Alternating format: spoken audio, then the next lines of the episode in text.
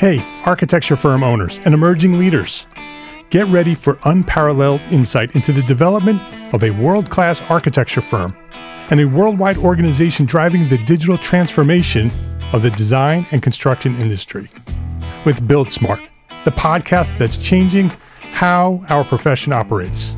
We share the incredible stories behind innovation in the building industry with my friend and co host, Patrick MacLeamy, FAIA former CEO of the international architecture firm HOK. You know, Yamasaki's office or firm lasted during his lifetime. And when he passed away, I think that was the end of the Yamasaki office. Hellmuth did not want that. He wanted a firm that would live out and grow beyond the founders. In season one, discover the untold stories behind HOK's meteoric rise from 150 employees in St. Louis to a powerhouse with over 1,900 staff members and 27 offices worldwide. You know, they weren't as polite as the Kojima people. That was just boom. And anytime you have a creditor, whether it's Kojima or the bank, that wants their money, unless you can raise money someplace else, you are out of business. Bankrupt. Bankrupt. And hold on tight for season two, where Patrick takes us on a new adventure as chairman of Building Smart International, shaping the future of digital transformation in the design, construction, and operation of built assets. Ian Howell, Ken Harold, and I, Ken was my technical representative from HOK. The three of us took a tour of Europe of five cities in five days. Very busy time. Simply follow the link in the show notes to subscribe to Build Smart now and uncover lessons that will transform you and your architecture firm.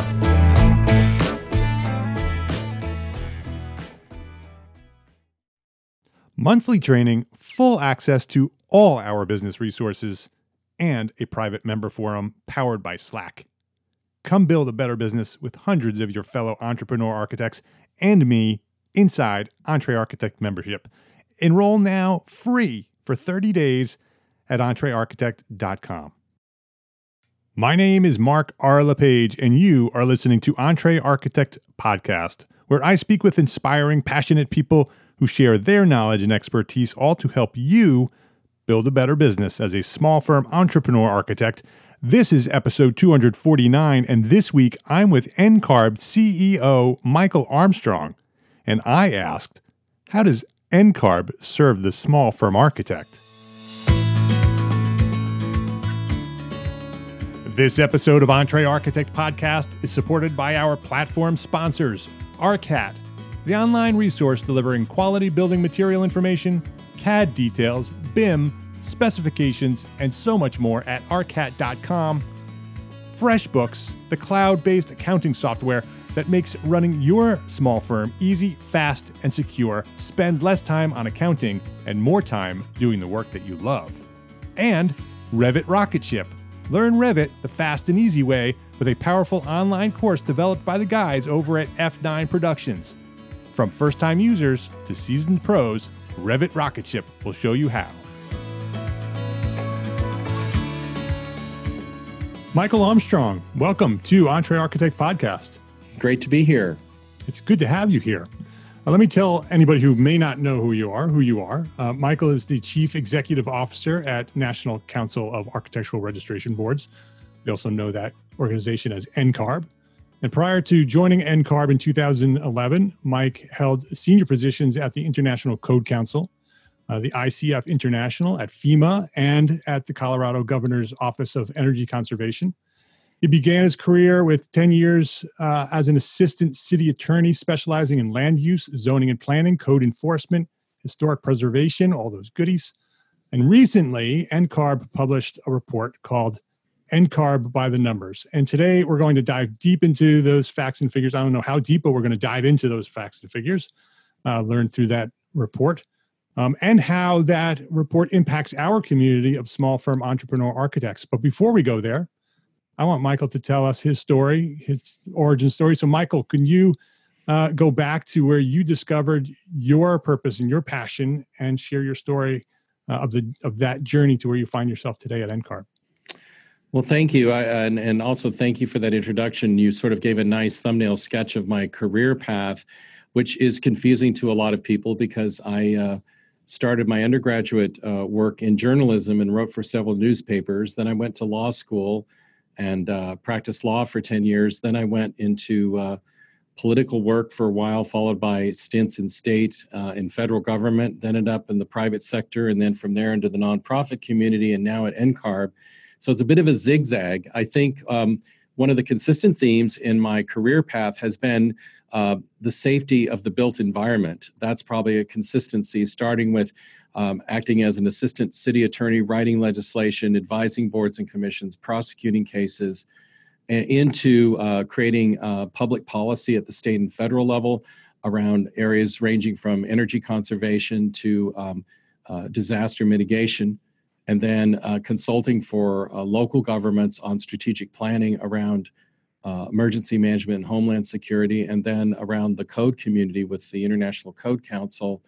I always had a focus on the built environment, and of course, architects were frequently part of that conversation. And I think over time, certainly as I was exposed to different uh, approaches to building design and the utility of buildings, my admiration for and interest in architecture just increased exponentially.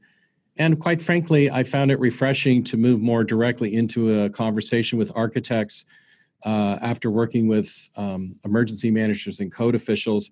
I appreciated the uh, sophistication and the uh, blend of art and science that architects bring to the table. So I found it to be a very stimulating uh, um, experience that continues into today. Great. The the um, I think most listeners and most of our community are are architect owners, mostly small firm architects, uh, and I think most people know what NCARB is. Could but could you sort of just give us a really quick snapshot of what NCARB is and how it fits in uh, in in the profession? In, sure. Go ahead. Sure. And I think sometimes the basic confusion that people have, especially emerging professionals, is that there's a clear distinction between licensure and what NCARB does for the state boards versus the profession writ large, which is what AIA and other membership societies address. So, NCARB itself is a nonprofit organization that was created by all the state licensing boards so that the states could have a more uniform approach to regulating licensure, which then in turns allows the architect profession to be more mobile across state boundaries. There is no national license. And people get frustrated. They say, why can't we just take one exam and just be licensed everywhere? Well, the US Constitution uh, clearly states that no, all powers that are not specifically given to the federal government devolve to the state governments. So licensure is not called out as a federal authority in our Constitution. Therefore, it is a state authority. However, um, almost 100 years ago, 13 state licensing boards got together and said, you know what, we better have some uniformity from state to state, or else we aren't going to be able to practice with ease across state boundaries. So we were created in 1919 to facilitate mobility in a way that's consistently rigorous and as uniform as possible. We also aren't the people that issue the license. That's another confusion point people have. We do not have legal authority, we have advisory authority. So we create what I call the licensure toolkit. We deliver that toolkit to every state and US jurisdiction, and they decide which of the NCARB tools they wish to use. So Every jurisdiction uses the NCARB exam called the ARE. All jurisdictions use some variation on the NCARB model for the experience requirement, referred to the A, as the AXP or the Architectural Experience Program, which for some of you more mature architects, that's the successor program to the IDP. IDP doesn't exist anymore.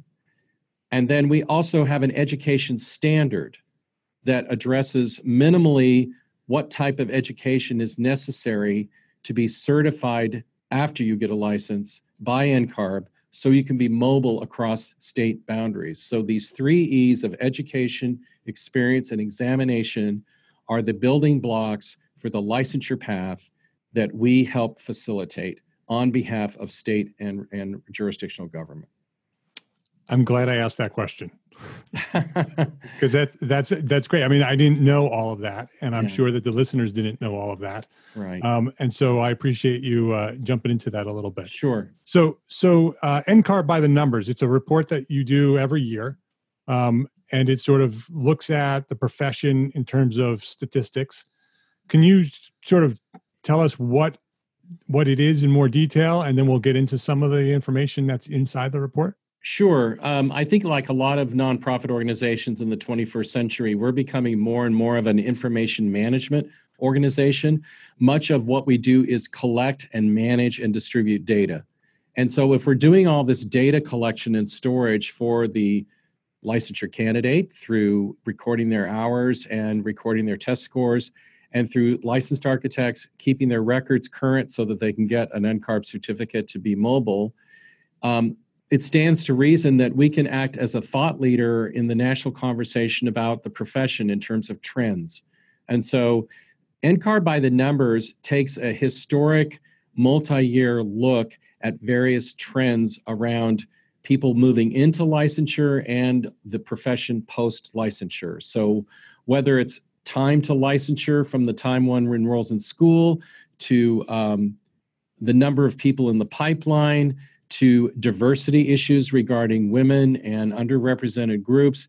There's a lot of curiosity by national media, by uh, the federal government, by um, other interest groups, including the AIA, on what these numbers could reveal. So we feel like we're doing a service uh, for the profession, for the community, and also for our individual licensing boards. They want to know how uh, people going through the licensure process in their state compare to national averages.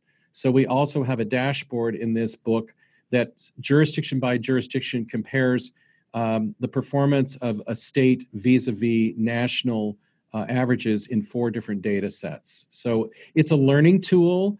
It's an educational uh, tool for a variety of readers inside and outside the architect community. Yeah, and I think individual architects will be very interested in it as well, um, as as well as those big organizations. I think even our community of small firm architects, um, it's a really interesting document to go in there and, and see a snapshot of our profession. Look at the specific numbers, look at the trends and how they're they're trending. Look at the the the number of architects that are coming into the profession and the number of architects that are leaving the profession. Right. It's right. all in there. So it's it's a very valuable document. Well, I think one thing I've noticed is that there's a lot of anecdotal information and maybe even some urban myths out there about yeah. what's happening with the profession. Having hard data can help dispel some of those myths and course correct some of the conversation. Uh, and I would also add, in terms of small firms, that um, the majority of architects practice uh, in smaller firms. Uh, I'm sorry, the majority of firms are smaller firms. Um, and and uh, that's probably a better way to say it. Um, many of our volunteers that serve on state licensing boards seem to come from smaller firms. Uh, I think they're perhaps in a place in their career where they have uh, started to transition uh, toward retirement. They feel like it's a time in their career where they can give back to the profession. Uh, and what I see in terms of our volunteer community, and we have hundreds of volunteers from around the country, I would say a, a majority are from small firms. So we definitely have that point of view um, when we create policy.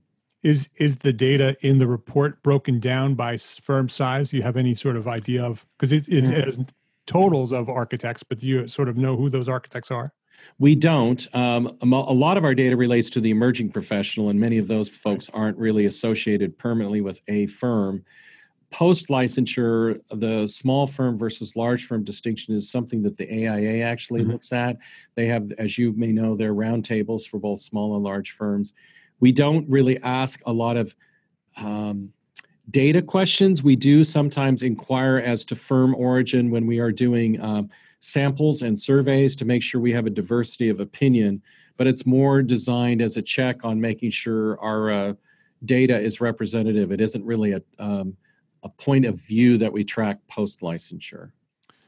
In, in the big picture, in terms of this, the state of licensure uh, for architects. What are the trends? What are what are are we getting bigger or are we getting smaller? Well, one of, of one of the uh, concerns that's been expressed out there repeatedly is that the rate at which baby boomers are retiring doesn't match the rate of people coming into the profession. We don't find that to be a true statement. Um, first of all, baby boomers aren't all retiring at the same time, and they tend to be working longer. Uh, so that mass exodus has not come to pass. And the, um, the baby boomers I know that are architects have no plan on retiring. Right, and so that's sort of a a, a false assumption. And then um, it's interesting. While enrollment uh, in architecture schools is lower than it was ten years ago, the number of schools is is higher, and the percent of graduates staying into licensure is also higher.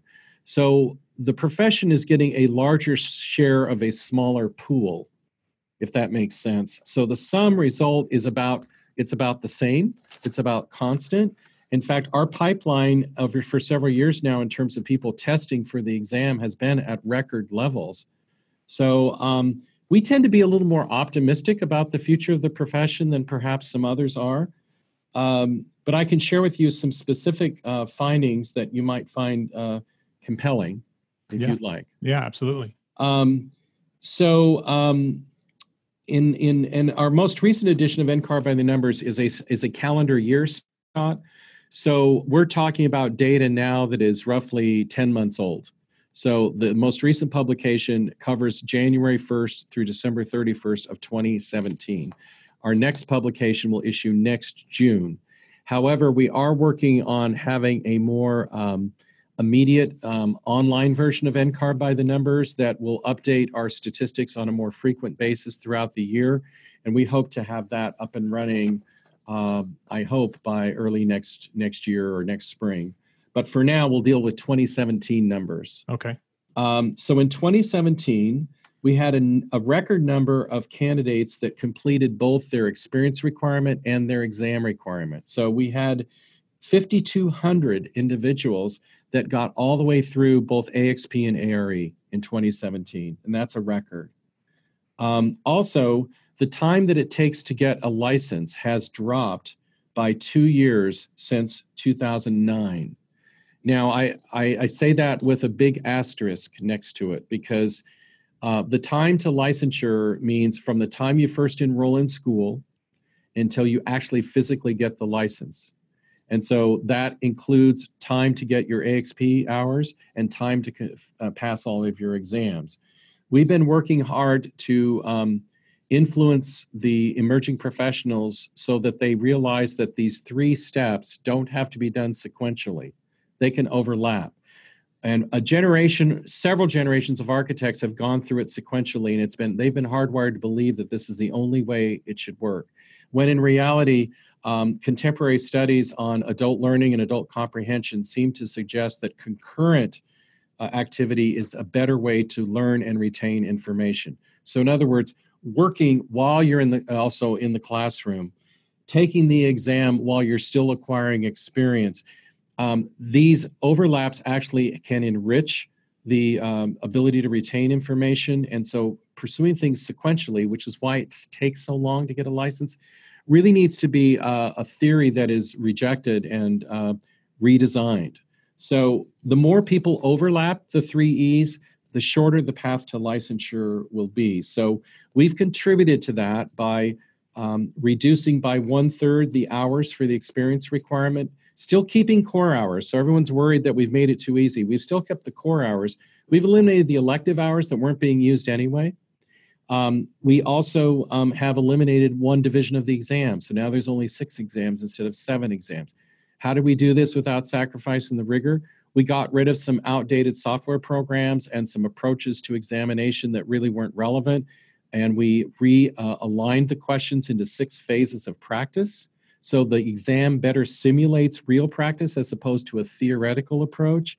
And then we took the experience program and aligned it along those same six areas. So for the first time, in the history of NCARB, the examination and the experience requirements actually are parallel as opposed to being two different um, programs. That, that, makes sense. Yeah. Uh, so um, we think that what we are hearing as we talk to emerging professionals, and we do this through visiting every um, campus of an accredited program every other year by having very uh, vibrant social media platforms, by doing lots of peer-to-peer outreach so that it's not just an anonymous entity in Washington talking, but actual people who've gone through the process. Um, the emerging professionals are telling us via these platforms that they want to work for firms that are going to support them. The emerging professionals are hungry for mentorship. They want coaching. They don't want just passive signing off of hours. They want a real conversation and a real sense of mentorship when they go to work for a firm, which arguably can play uh, toward the small firm culture. Um, yeah, absolutely. And, I, I actually see that in our community. We do we do something with Entre with Entre Architect called Entre Architect Sessions, and they are online video conferences that we do. And one of them is called Startup Architect.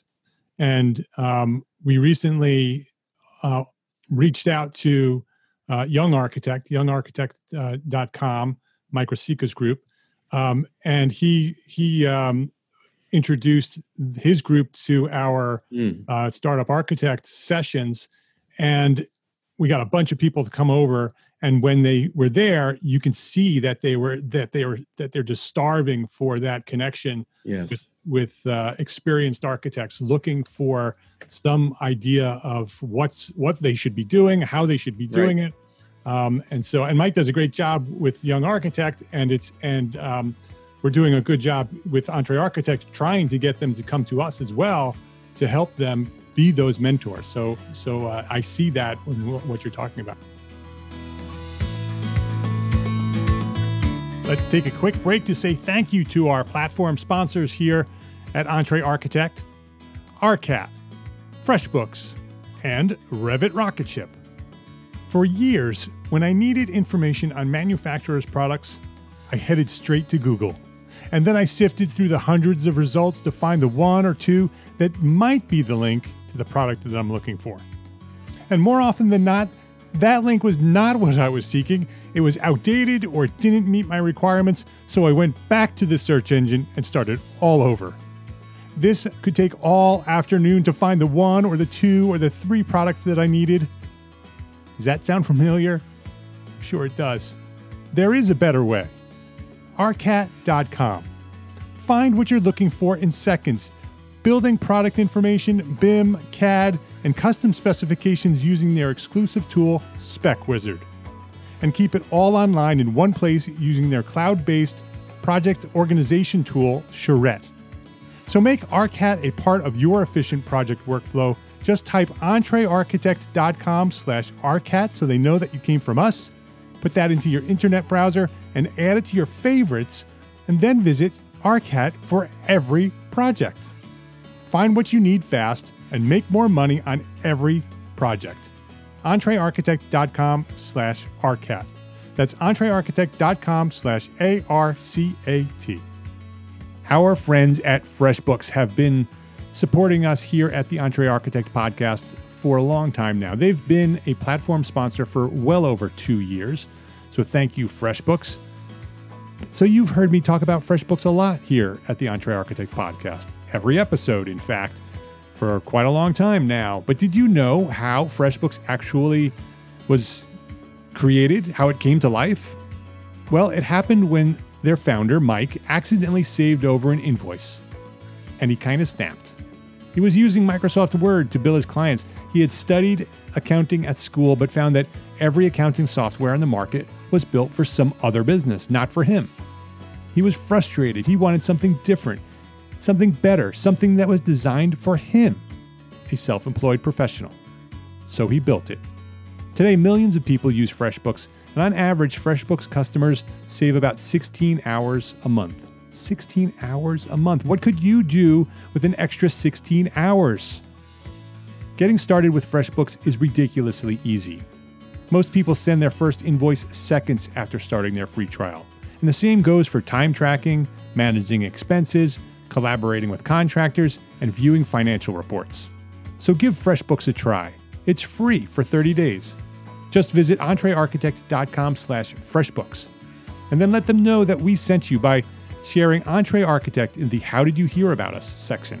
That's entrearchitect.com slash freshbooks to access your free unlimited 30 day trial. Revit Rocket Ship is a new online course developed by our friends Alex Gore and Lance Cayko over at F9 Productions. They're the guys from the Inside the Firm podcast. Their new online course will get you up and running with Revit fast and easy. It's completely different from anything else available online. You're going to learn how to model in Revit just like it gets built and you won't even need to start from scratch. Alex provides you with a complete, ready to go template to get started. It's the actual Revit template that his firm, F9 Productions, has developed over the past decade and uses today.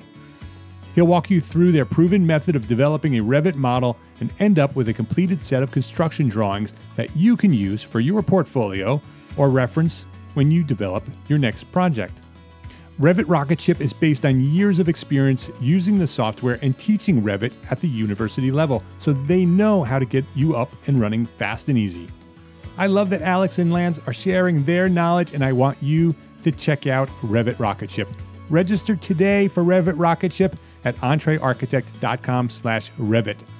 That's entrearchitect.com slash R-E-V-I-T. ARCAT, FreshBooks, and Revit Rocket Ship. Please visit our platform sponsors today and thank them for supporting you, the EntreArchitect community.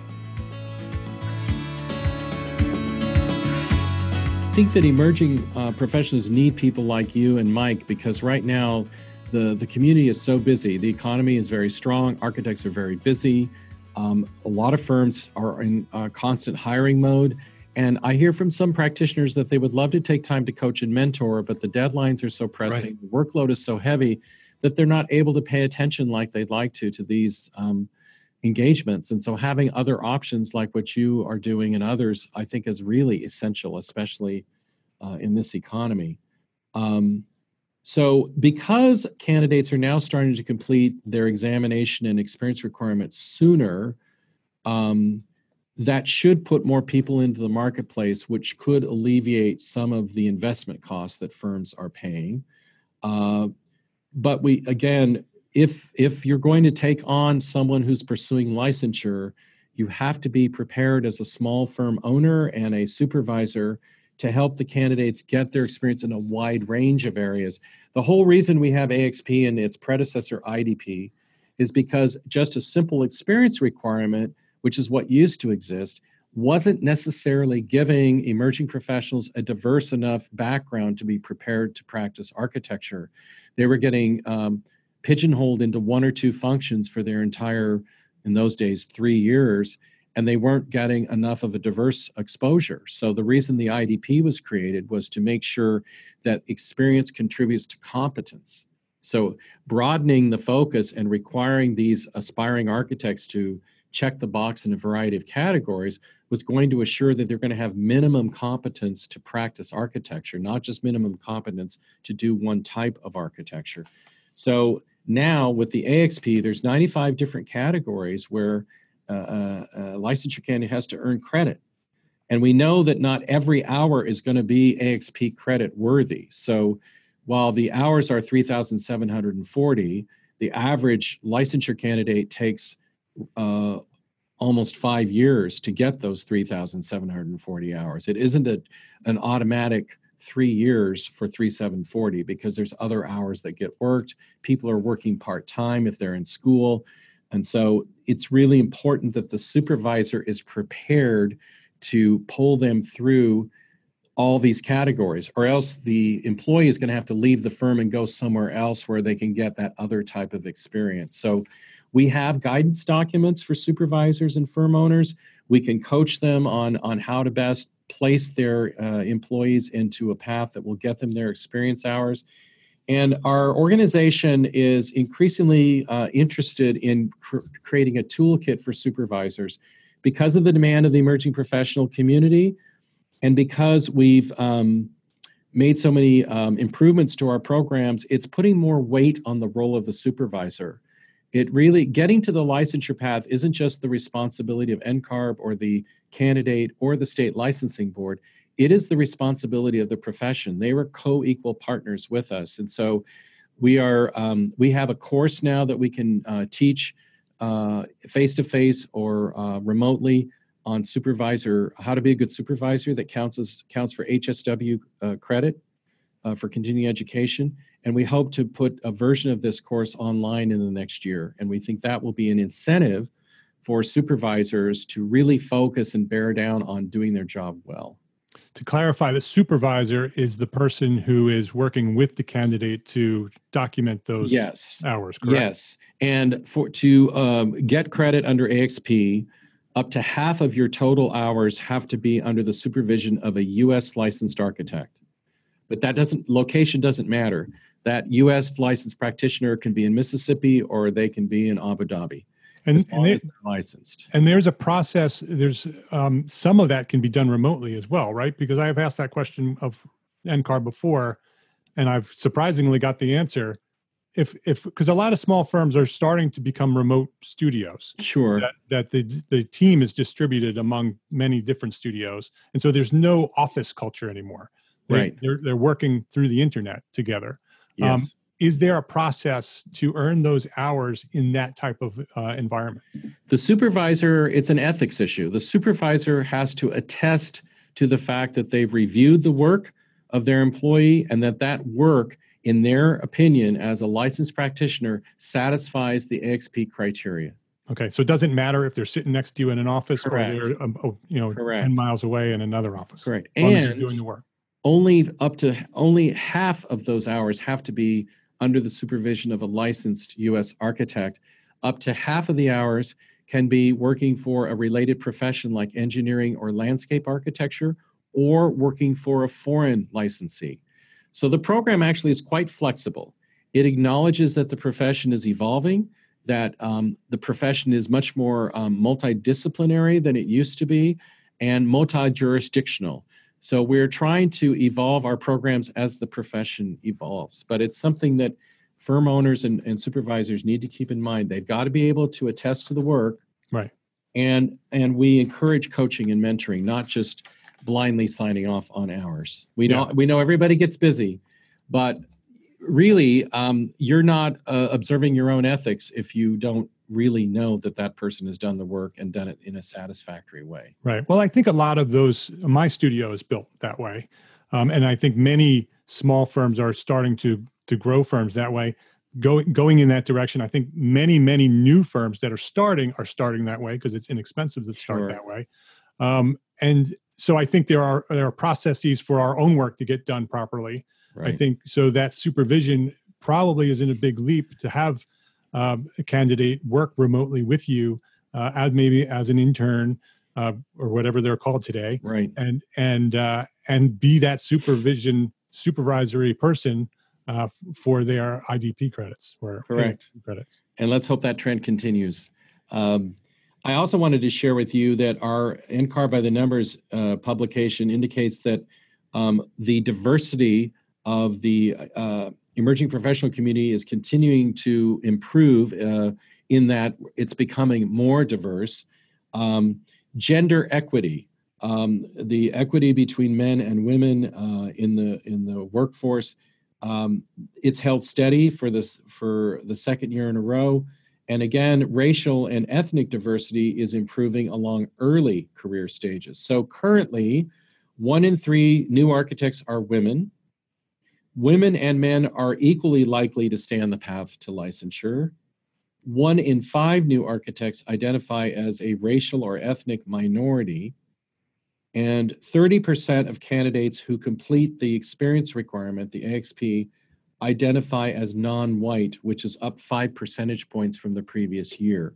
So we see when we visit college campuses that the student body is much more diverse than Mhm. it was several years ago, especially in terms of gender. Um, the challenge will be uh, attrition. Will these underrepresented groups stay with it Yeah, at the That was my same question. at the same rate that white males stay with it. So um, while non white individuals make up a larger percentage of the profession, they also drop out at a higher rate as well. Do, do you Um, have data on why, or are you just getting you getting? We don't, we have not interviewed those that have dropped out as to why. Um, our data tells us that non white candidates are 25% more likely to fall off the licensure path. Um, we are hopeful that um, some of the recent changes we made to our programs might help change that pattern. And what I mean by that is we think that um, frequently underrepresented groups um, also come from lower economic uh, groups, and there is more pressure in terms of um, salaries and uh, occupational opportunities to quickly get to a, a certain level of um, economic status. And because the path to licensure takes so long, if other opportunities come along, they may not want to stick with with uh, licensed architecture. There are other lucrative uh, occupations coming out of architecture school that may pay more money than architecture. So, um, keeping the passion going, which is why they went to architecture school, and turning that into a monetary realization is going to require more work on getting people through the path more quickly. And that's why, for example, we're in our fifth year of uh, hosting an initiative called the Integrated Path to Architectural Licensure, which uh, a school can um, position a student to complete all their coursework, complete all of their AXP, and take each division of the exam once before they graduate, which could result in someone right after graduation applying for a license with their local licensing board. Uh, we now have uh, 21 schools and 25 programs in IPAL. We have over 400 students enrolled in IPAL programs across the country, and over 80 are now testing. And we had our first cohort of graduates this past spring. So it is possible to do this. It requires someone who is very grounded, very focused, very disciplined. It requires a school that will place you in a paid position in a firm. It requires um, the firm in turn to give you the right hours that fit the AXP requirements without a lot of coloring outside the lines. So we're trying to make sure we're available as a coach to the schools to help them do this. Uh, it's probably still a few years away before a larger cohort graduates, so where we can start studying what's the dropout rate, right? What are the pass rates, some of those things. This is an alternative. It's not for everybody. It's a relatively recent introduction, it's right? Recent. It's recent. It's not a shortcut. Everyone yep. has to do the same number of exams, the same AXP requirements, and they have to graduate from a NAAB accredited program. So the only thing that's different is that they're doing it in a concentrated way as opposed to a sequential way. Right. Then it becomes a marketplace decision. If a firm says, "Well, that's neat that they they got their license, but I don't think they're ready," that's a hiring decision. That's not a regulatory decision because they've meet, met the minimum qualifications from a legal perspective. So um, I think one of the ways to address getting underrepresented groups through the path is to get people to licensure more quickly. Um, the other thing we've done is we've added a new alternative to get experience credit We've noticed that a number of women in particular seem to drop out because of quote unquote life gets in the way. There's still a cultural expectation in the US that women, more than men, are supposed to um, focus on either elder care or child care or um, do other things. And um, which postpones getting their license. So they may have years of work under their belt with a firm and then they never recorded their hours. They graduated from a school and they want to get their license. They're willing to take the exam, but they're stuck. So we created an alternative to complete the AXP for people who have hours that are older than five years. Instead of recording hours, because you're ineligible after five years to record hours, we will let you submit a portfolio of your work in lieu of recording hours.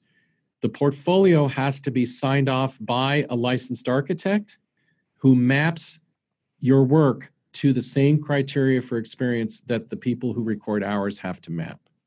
So it's not necessarily easy, but it is a way to salvage those older hours without starting over, starting from scratch. You can't do a mixed version where you record hours that are less than five years and yeah. portfolio for more than five.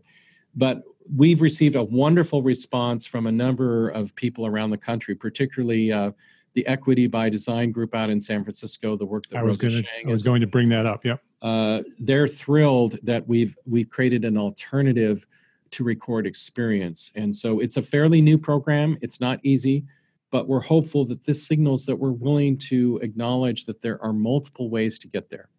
Yeah, and and I, I think that's the way this profession grows. Is that that the the the big the main organizations that have been around for a hundred years, um, and these new organizations like Equity by Design, like Young Architect, like Entre mm-hmm. Architect, and others that are that are coming up, uh, where when they all start working together, like you being on my show to talk to small firms, um, that's how this this profession grows. That's how it it improves. That's how we get the numbers up it's an interesting conundrum with architects that architects are both uh, tradition bound and innovation oriented. And sometimes those two concepts are at conflict with each other. And we see this in our own conversations with our volunteers, with our state licensing board. Uh, the majority are embracing uh, a progressive approach to licensure, but there's a, a, vocal group that is concerned that we're going too fast or that we're skipping steps. And so um, we have a lot of checks and balances in our process that tries mm-hmm. to straddle as best we can. I'm sure. Yeah. yeah. Um, yeah, I was going to see if there's anything else here to add for you in terms of. Well, it's it's a it's a very wide generational profession. We have yes. we have kids coming out of school. I mean, I call them kids because they're younger than me. Um, you know, in their 20s, all the way up to people who are in their 80s practicing architecture um, and beyond. And so right. it's it's um, it's a very broad profession, and so uh, to to get everything working for everybody has got to be a massive massive project. Well, and, and again, because of what we do as advisory, we can try to demonstrate national consensus of where we think things should go, but then persuading an individual state licensing board to agree with us right. is a whole different conversation. So um, like I said, every jurisdiction uses the ARE. A handful have supplemental exams on top of the ARE, which is which is at right. their their discretion. Every jurisdiction uh, has now moved from the old 5,600 hour requirement to the 3,740, except for four jurisdictions, and all four of those are in the process of moving. It's just taken a little longer. Um, we have 38 jurisdictions that require a degree from a NAAB accredited program, but we have another uh, 17 that do not. And so to get the NCARB certificate post licensure, we're a Big Ten organization. We offer a certificate for those that have a NAAB accredited degree, but if you don't, we have an alternative path for you to get the certificate by getting extra experience to make up the education deficiency. Most states accept this alternative, but not all of them do. So there's still a few wrinkles here and there across the country yep, where yep. depending on the state and that's why we really encourage people before they pursue a license and before they pursue a reciprocal license please study what that entry state is requiring.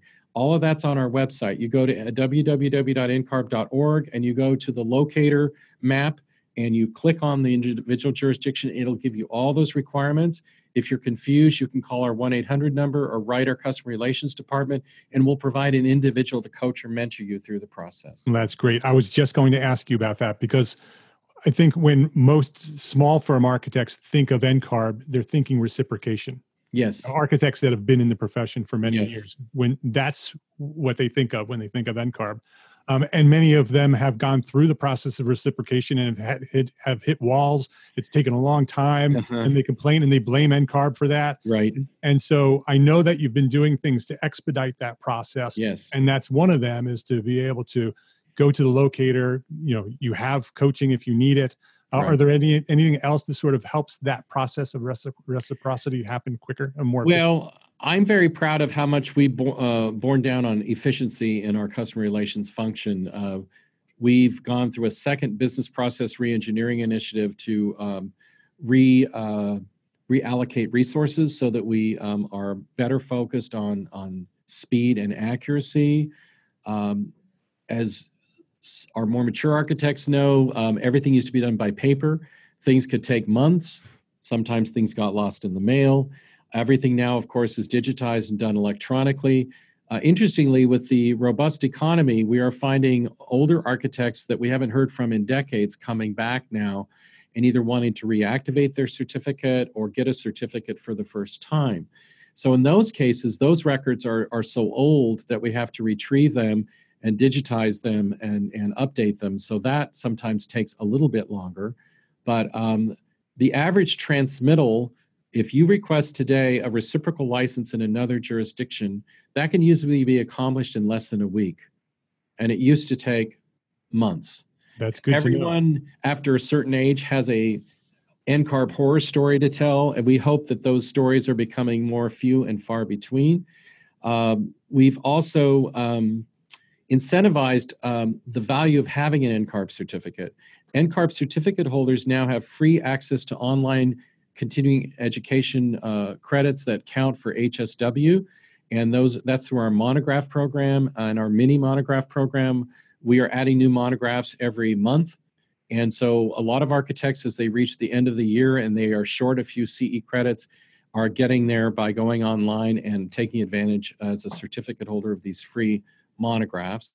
Uh, and, and we are um, increasingly confident that uh, the new tools we are creating are going to make um, uh, waiting almost passe for a lot of our programs. In fact, as a parallel example, the new exam, um, you now get instant test scores at the test center before you leave. Um, they are unofficial because they have to be validated yep. and transmitted to the jurisdiction. But um, with the advent of the new software programs and the new exam, we there's no delay in grading now. So um, that's been a big change too. Yeah. So and that could be good or bad. Well, exactly. well, you get to choose before they show you the score whether you want to know. Right. Yeah. We assume most people would want to know because the other thing we've changed is that the waiting period is now uh, 60 days instead of six months. So you can retake an exam 60 days after you get your uh, failure notice. So that's changed as well. So this also should squeeze down the time it takes to get a license. Yeah. Uh, but but um, you know, again, we are always open to feedback, and we want to hear from everybody if. Um, something hasn't worked for them or something isn't making sense, we don't want people to think of us as uh, unavailable or unreachable. And the website has all that information to to contact it you. It does. It yep. does. Um, we um, we, we we'll put it we'll put it on the show notes. Yeah, it's, it's yeah. I know it's on the it's on the website. Yeah. Um, the, I'm really glad that you uh, came and spent some time with me because I think that we um, we it's sort of a, a state of the profession in terms of the NCARB by the numbers. And you've given us a nice state of NCARB as well to understand who you are, what you do, um, and the advancements. And because I think many, many architects have an opinion um, of NCARB based on things decades old. And it's a different world we're all living in, and it certainly is. NCARB is a very different NCARB than it was ten years ago. So, well, I and I, I would add one more thing. We have yeah. some something newer, which is we have mutual recognition agreements with Canada, Australia, and New Zealand. If you have a license in the US um, in a jurisdiction that has signed the mutual recognition agreement, you can have one year of practice in your home country and you can practice in Canada, three years of practice in your home country, and you can practice in Australia and New Zealand. We also have a tri-national agreement with Canada, US, and Mexico that is a longer process but does facilitate mobility between the three countries. So we're also looking at international opportunities for U.S. architects. Yeah, the world is getting smaller every yes. time we look at it. Michael, I appreciate you coming by. Before we wrap up here, what is one thing that a small firm architect can do today to build a better business for tomorrow? I think demonstrating a commitment to excellence through mentoring and coaching and ethical practice is really, really important. I think we're in an era now where everyone is talking about ethics, and certainly that's happening in the architecture profession. It relates to gender equity, it relates to how one treats the emerging professional, it relates to uh, how one treats clients. Modeling that behavior, we think that mentoring the next generation is just as much an ethical issue as how you treat a client and we think that's that's a wonderful wonderful thing to focus on. Yeah excellent answer. Ncarb.org is where you want to go to check out everything that ncarb is doing. Specifically for the report it's ncarb.org slash nbtn so ncarb by the numbers nbtn 2018 and we'll have that link on the show notes as well. This is episode 248 so entrearchitect.com slash episode 248 will get you there. Uh, michael i appreciate you for taking the time to come and speak with me and for sharing your knowledge here at Entre Architect Podcast.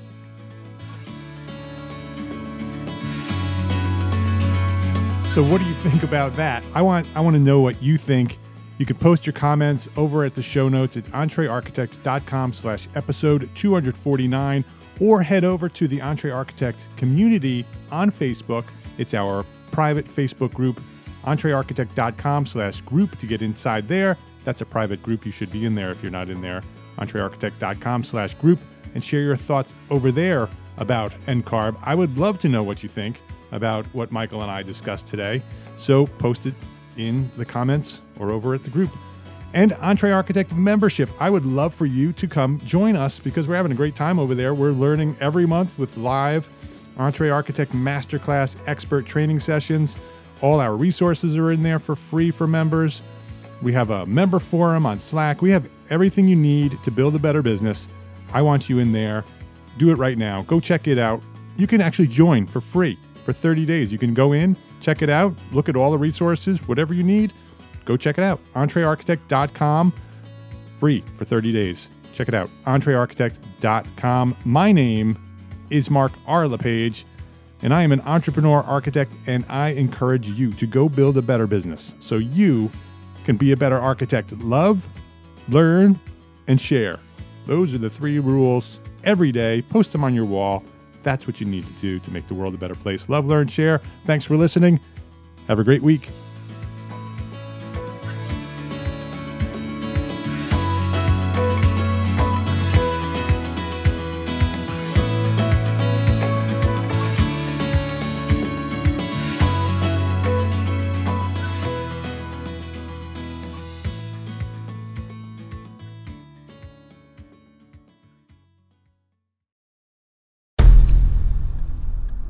I've mentioned it to my family, but in terms of telling people like, oh yeah, we're doing this. I'm looking for projects. You got Yeah. anything? I'm, I'm not there yet because it scares the out of me.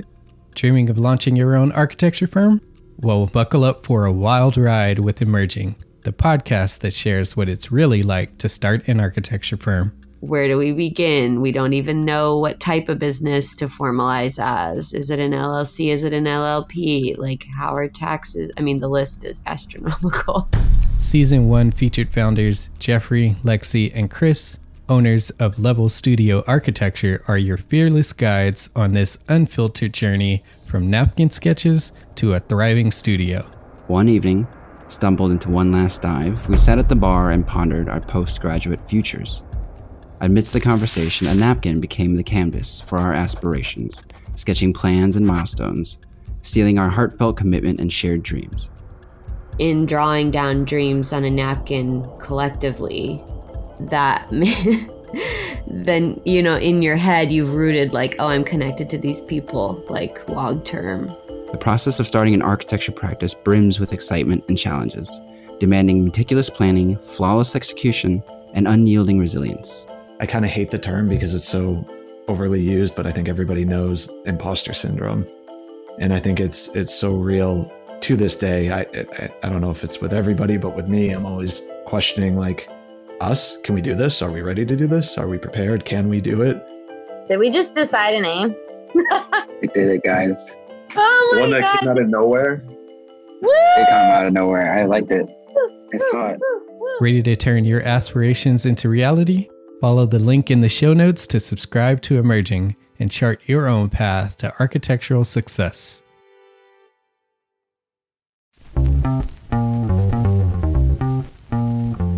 Calling all small firm architects. It's time to tap into your full potential with Entre Architects Context and Clarity, where inspiration meets innovation.